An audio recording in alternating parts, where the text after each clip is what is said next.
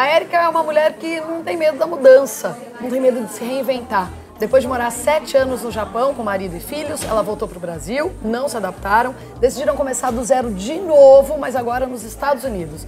Foi mais difícil do que eles imaginavam, mas deu tudo certo. Hoje ela atende mulheres de todas as nacionalidades diariamente e, como instrutora técnica do Conselho Nacional de Beleza, certificou dezenas de profissionais.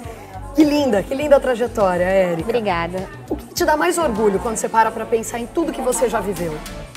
Ah, o orgulho é você saber que começou do zero e, e conseguiu o seu espaço.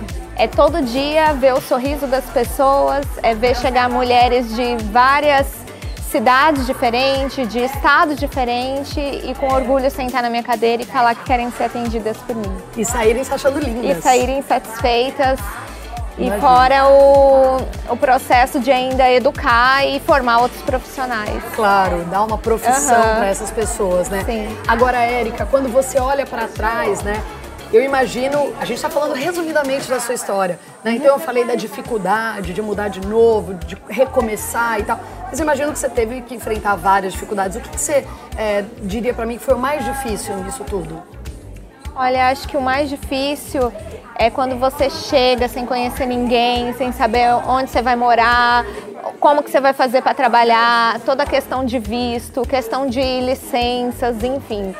E você chega sem, sem nenhum auxílio, sem nada, e, e com o tempo você vai à luta, você acredita e as coisas acabam dando certo. É isso mesmo. Agora, você teria feito alguma coisa diferente do que você fez? Olha, eu acho que diferente não. Eu acho que eu podia ter desde o início é, ter tido um pouco mais de fé porque a partir do momento que eu consegui acreditar, eu percebi que a coisa andou. Aí você diria para aquela Érica, é, vai dar tudo certo. Vai dar tudo certo. É isso. Agora, muita gente olha né, para é, você, para sua trajetória de sucesso, né, hoje, com tudo que você conquistou, e pensa, poxa, se a Érica conseguiu, eu posso conseguir também. O que você diria para essa mulher que se inspira em você?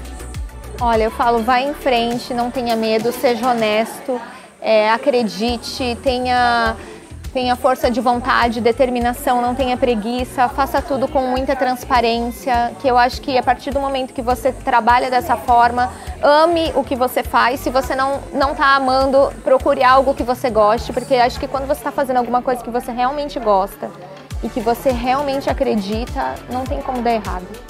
Tem alguma frase, alguma palavrinha que resuma a sua trajetória de vida? Foco, força e fé. É isso, sem isso a gente não consegue nada, Com né, certeza. Érica, adorei te ouvir, adorei Obrigada. saber dessa história. Tenho certeza que outras mulheres que estão assistindo a gente também se inspiraram. E aí eu te convido, se você quer ouvir outras histórias inspiradoras como essa da Érica, é só seguir o perfil Mulheres que Empoderam. Até a próxima. Muito obrigada. obrigada.